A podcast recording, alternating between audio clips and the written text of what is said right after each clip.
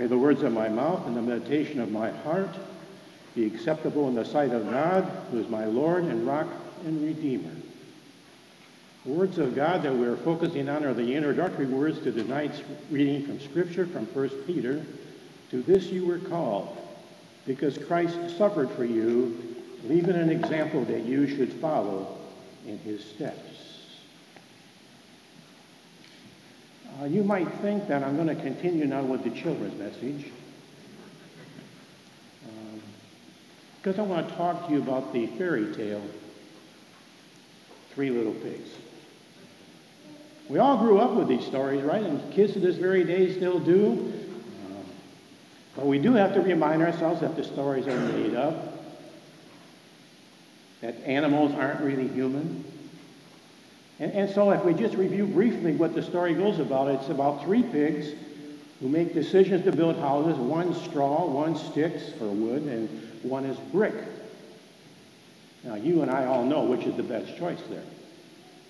But we also hear about a wolf who comes to the house of the first pig and wants to get in and knocks on the door, and uh, all of a sudden he huffs and he puffs, and the door falls down. As a matter of fact, the whole house collapses. Uh, what he sees in the middle of the pile of straw is the first pig dead.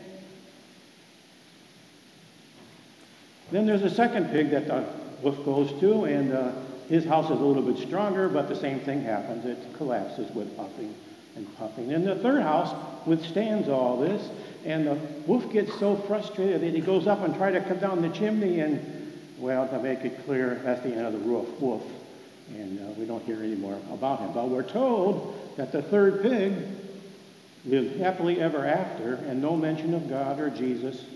Somehow that pig did that, or to make it have a good ending. Kind of nice to go back to childhood stories. Have you heard the other version?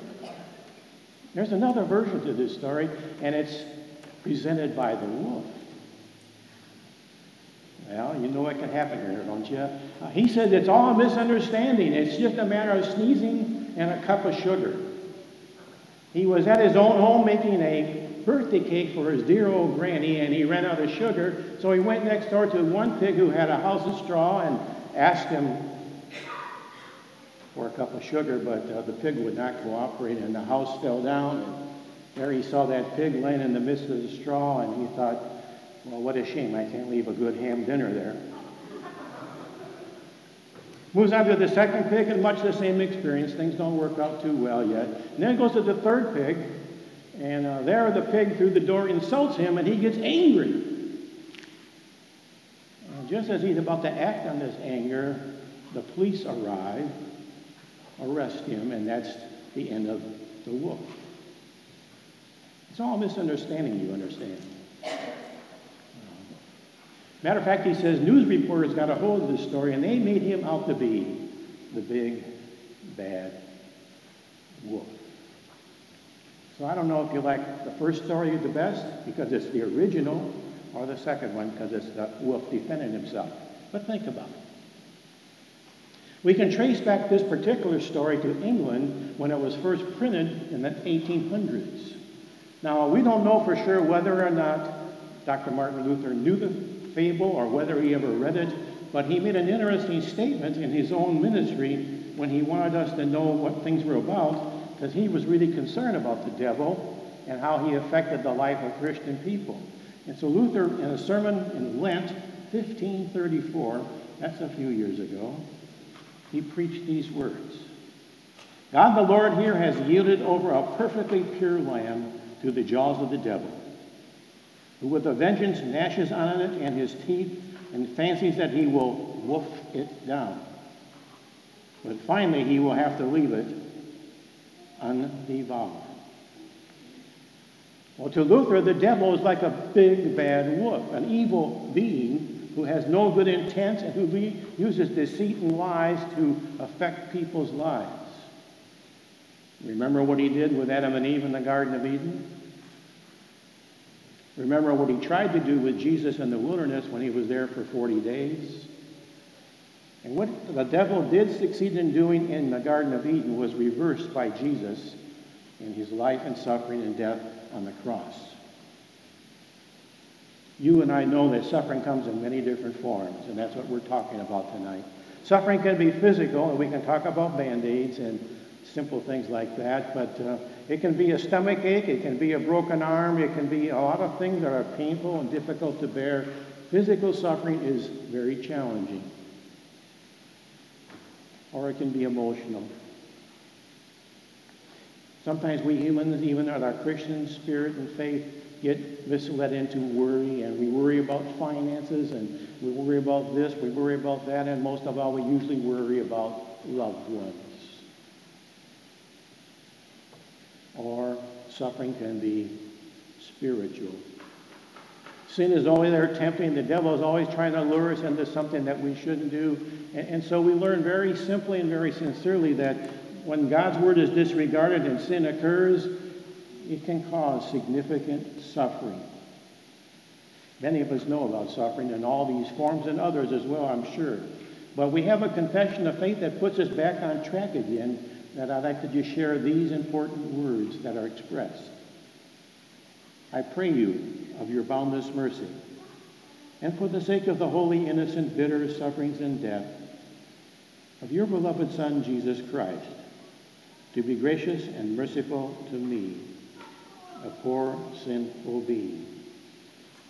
Confession is very clear to direct our spirits and our attention to the fact that Jesus suffered and died on the cross, that we can make a confession of sin and receive God's forgiveness. It's very important that we never lose sight of that connection. So if we're going to go and stand at a cross of Jesus Christ's memory, or we're going to stand in a sermon and think about suffering, never forget about what Jesus Christ went through for us. When we ask the children, why would a mother kiss a Ollie? We would know the answer is pretty simple, right? Because she loves the child. And why would God have Jesus die on that cross for our sin? It's a, tes- a testimony of his love for us in every way we could have ever asked for and are grateful for. Max Lucado tells a story about a medical missionary who was a Christian leader. His name was Dr. George W. Harley. Many years ago, he went to Liberia to establish a medical missionary site among the Mano tribe. He was there for quite a while, and as he grew his practice, he was beginning to treat as many as 10,000 or more people a year. After five years in the town, in the town where they were living, uh, they had a child, he and his wife, and they were so excited. This was their first child, and uh, when he was born, he was a boy, and uh, they called him Robert, or usually referred to him as Bobby. When Bobby was four years old, he became ill with a tropical fever. And when the father observed all of his symptoms, he tried to console his son Bobby, don't worry. Your dad knows how to treat tropical fever. I'm going to take care of you and you'll get better. Certainly, the father doctor meant every word of what he said. But it didn't happen. And the boy died. The doctor went to his workshop and used his skill to craft a coffin, placed the body of his son in it, and nailed it shut. And as he was taking it to carry it out to bury it, an old resident of the village saw him and said, Can I help you? And he helped him go into the forest to find a clearing, and they dug the grave, and they put the coffin in, and they covered it up. And at that time, the doctor just fell to his knees and began to sob and cry without control.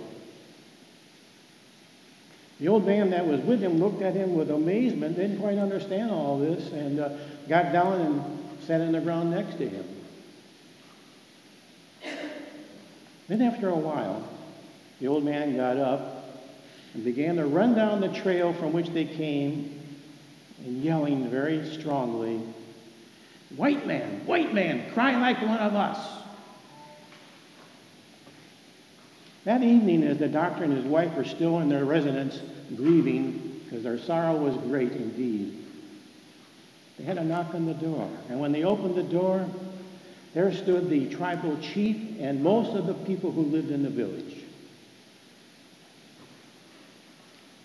They came to the chapel the next week for the first time in all the years that the doctor and his wife had been doing their Christian medical mission.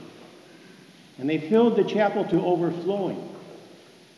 And they said very simply, We want to hear about Jesus. I trust that's why you came tonight. That you too know that you have a need for the forgiveness of sin and you want to hear about God's plan to the life, suffering, death, and resurrection of Jesus Christ. You see, in that village, everything changed Everything changed when they saw this Christian doctor crying and his tears.